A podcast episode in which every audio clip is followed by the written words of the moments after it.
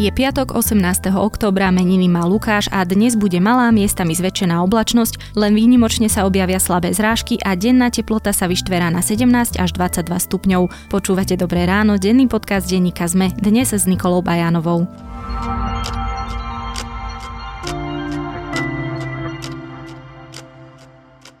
Poďme ku krátkemu prehľadu správ. Robert Fico sa včera po prekazenej tlačovke opäť postavil pred novinárov. Bývalý premiér a predseda Smeru nevylúčil stretnutie so spolumajiteľom Penty Jaroslavom Haščákom, vylúčil však akékoľvek nelegálne financovanie strany, o ktorom sa mal podľa nahrávky s Haščákom v konšpiračnom byte rozprávať. Vo štvrtok pokračoval súd v kauze zmenky. Marian Kočner požiadal o konanie v neprítomnosti. Vypovedala aj bývalá manželka Pavla Ruska Viera Rusková, ktorá tvrdí, že zmenky podpísali v roku 2000. Nikdy ich ale nevidela. Troch bývalých príslušníkov SIS, ktorých v útorok zadržala policia, obvinili z viacerých trestných činov. Ide o Pavla Foriša, Jána Feranca a Stanislava Žiarana, pričom policia zadržala dohromady 9 ľudí. Foriš je okrem vydierania obvinený z drogovej trestnej činnosti, Žiaran z nedovoleného ozbrojovania a vydierania a Feranc z vydierania. Od novembra už v cirkusoch na Slovensku neuvidíme šelmy, primáty, slony, hrochy, nosorožce, delfíny ani žirafy. Vystúpenia divožijúcich zvierat zakazuje vyhláška Ministerstva pôdohospodárstva. Viac podobných správ nájdete na sme.sk.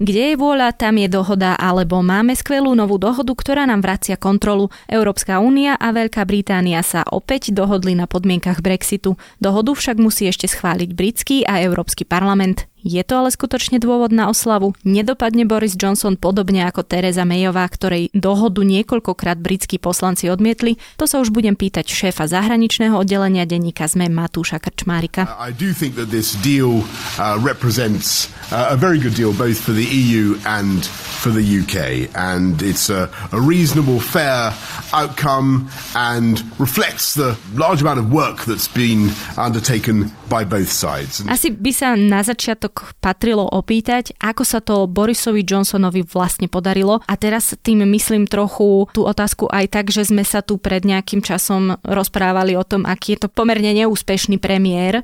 Tak poďme sa pozrieť možno na ten proces, ako sa mu to podarilo a potom prejdeme k tomu, že vlastne čo sa mu podarilo.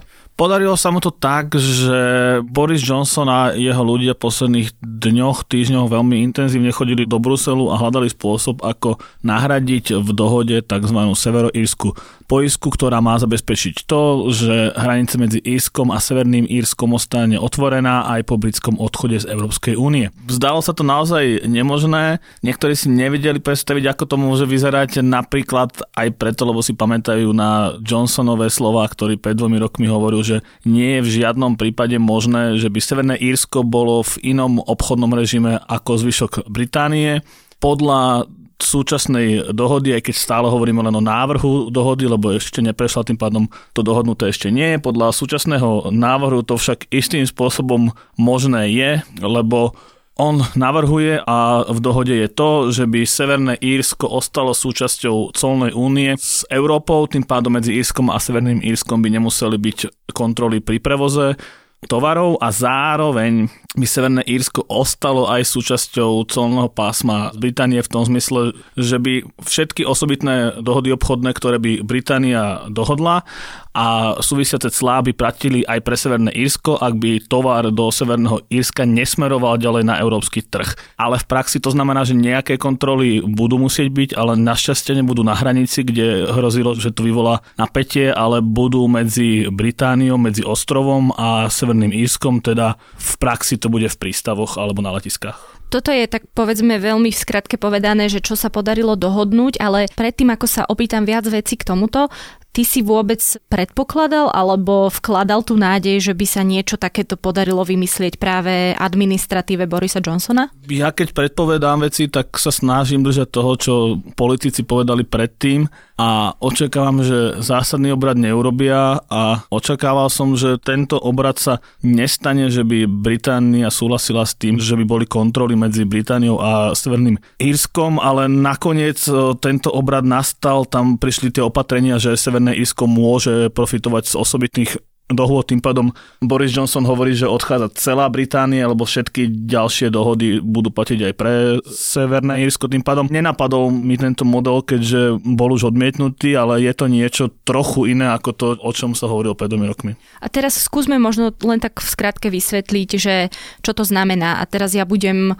veľmi zjednodušovať, ale povedzme mlieko dovezené z Holandska do Severného Írska nebude platiť clo a mlieko, ktoré je vyrobené v zvyšku Spojeného kráľovstva, bude preclené britským clom, alebo ako to vlastne má vyzerať, keď teda hovoríme o tovaroch? Presnejšie teda mlieko dovezené z kontinentu nebude preclené vôbec a ak pôjde napríklad do Belfastu, ale skôr si to predstavme tak, že by teraz Británia urobila nejakú zázračnú dohodu s Indiou že by sa niečo dovážalo bez cla, čo sa ináč dováža cez cla do Európy. Takže, ak by ten tovar prišiel do Británie a mieril by do Severného Írska, tak by sa stalo to, že by dovozca asi zaplatil európske clo, podobnosti nie sú známe a ak to predá na území Severného Írska, tak v tom prípade si bude môcť to clo požiadať späť. Ak by to predal už v Írsku alebo ďalej by sa to posúvalo ešte na kontinent, tak už by tam platili tie pravidlá medzi Indiou a Úniou. Je to ešte veľmi nejasné, ako sa bude vyberať toto clo, alebo toto je len taký návrh dohody. O technické veci sa budú doľaďovať v najbližších mesiacoch, ale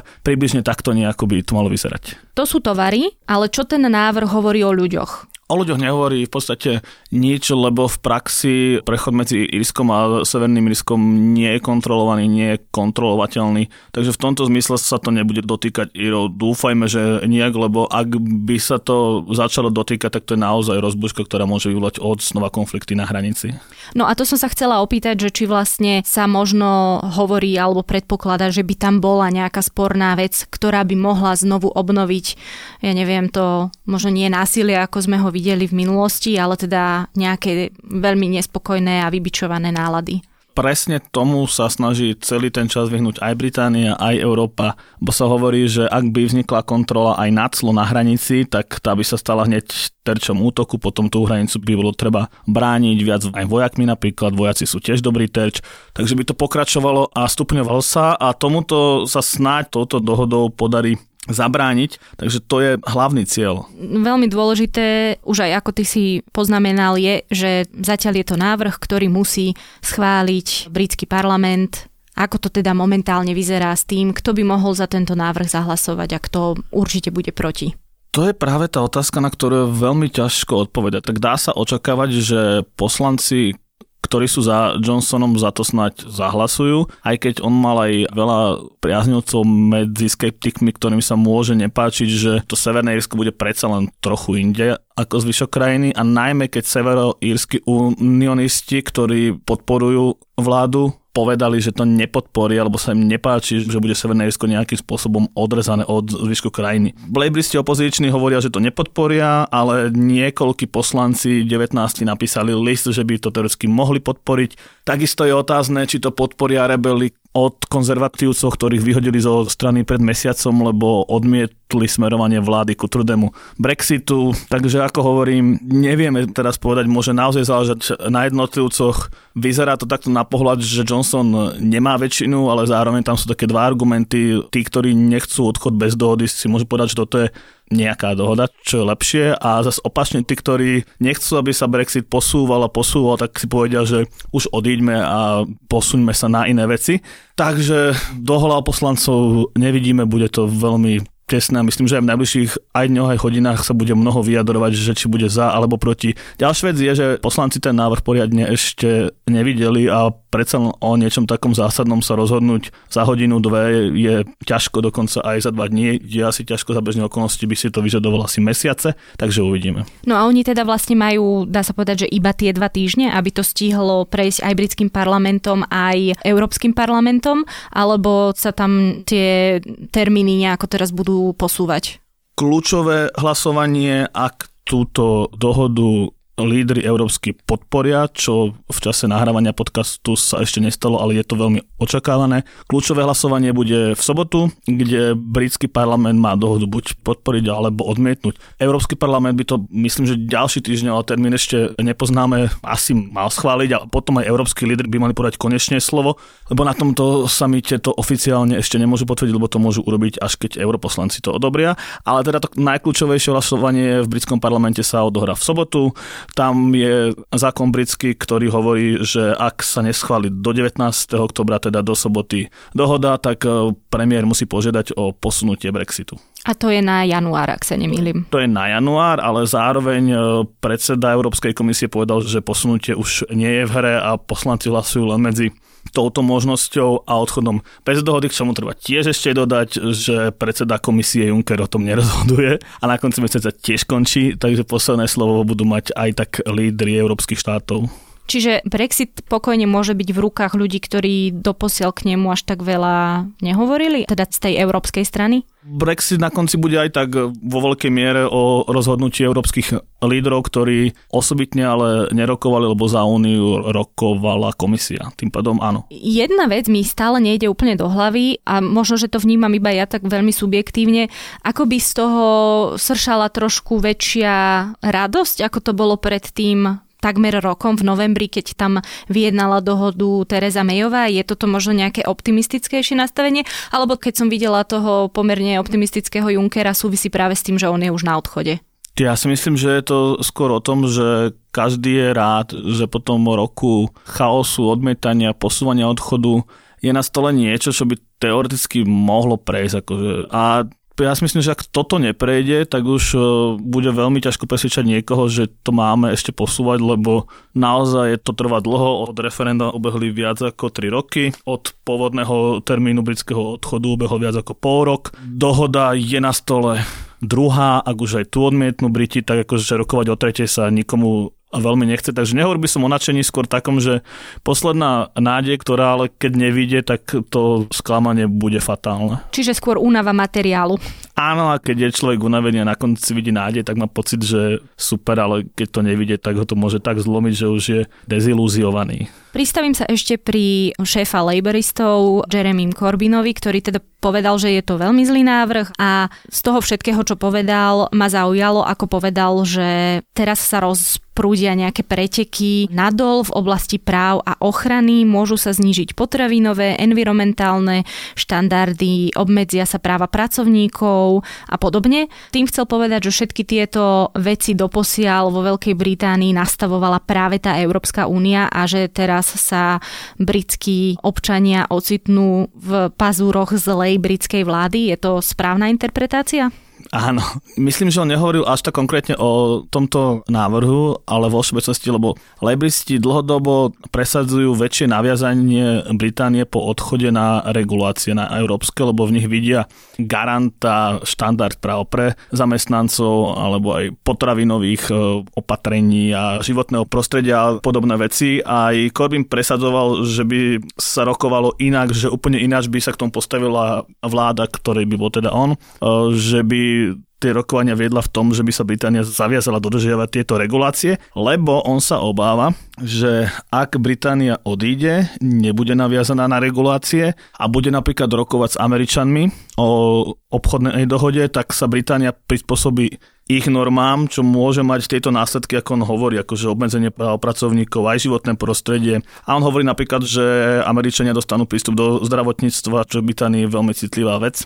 Zdravotníctvo veľmi štátne, priamo už úplne. A nejaký pocit, že by súkromná firma vlastnila nemocnicu je tam na teraz nepredstaviteľné. Moja posledná otázka bude súvisieť asi ešte s takým tretím scenárom, ktorý veľmi radi my opakujeme, aj keď e, ťažko povedať, či a nakoľko je reálny, ale teda hovorí sa už dlho o druhom referende. A teraz ja sa nejdem pýtať, že či bude druhé referendum, ale skôr sa opýtam, prečo by politici vo Veľkej Británii uprednostnili tvrdý Brexit radšej ako možno druhé referendum, keď aj oni musia vedieť, že momentálne je teda tá verejná mienka naklonená k zotrvaniu, alebo vieme, že si to minimálne niektorí z nich myslia. A teraz narážam na Jacoba Risa Mogga, ktorý otvorene priznal, že ak by bolo druhé referendum, určite by dopadlo tak, že by ľudia chceli e, zotrvať v Európskej únii a teda by zvrátili ten výsledok prvého referenda. Problem with that is that um, that would overturn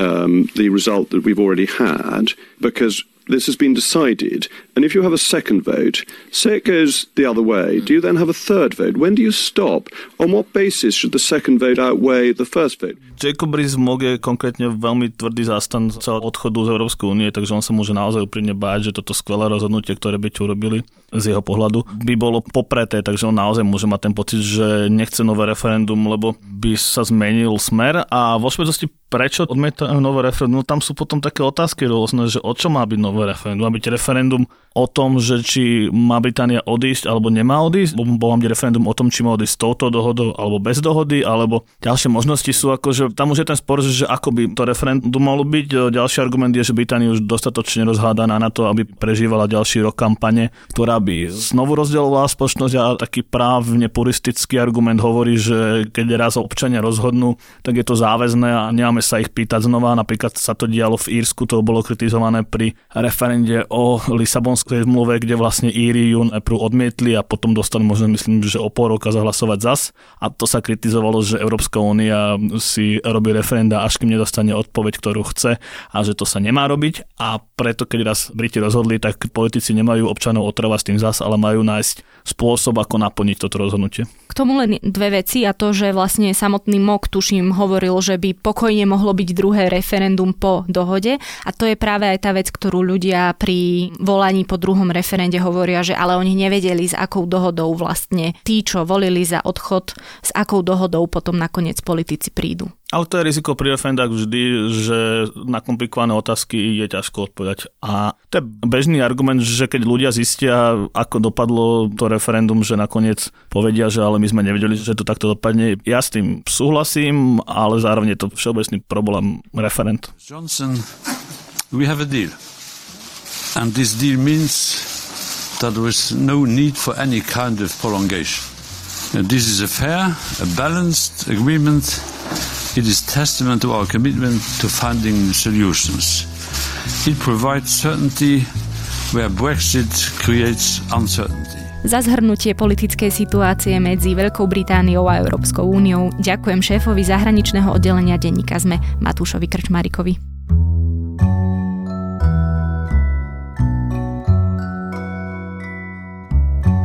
Mojím dnešným odporúčaním je rozšírené vydanie denníka ZME, v ktorom vám prinášame ďalšie závažné a zaujímavé informácie o nahrávke gorily, samotnej kauze a vývoji vo vyšetrovaní. Ak vás zaujíma, ako klamali jednotliví aktéri o gorile, určite nevynechajte dnešné vydanie denníka ZME. A to je na dnes všetko, želáme vám krásny deň. Počúvali ste Dobré ráno, denný podcast denníka ZME s Nikolou Bajánovou. Dobré ráno pre vás každý týždeň okrem mňa pripravujú aj Zuzana Kovačič-Hanzelová a Tomáš Prokopčák. Za produkciu je to Jozef Matej, David Tvrdoň a Matej Ohrablo.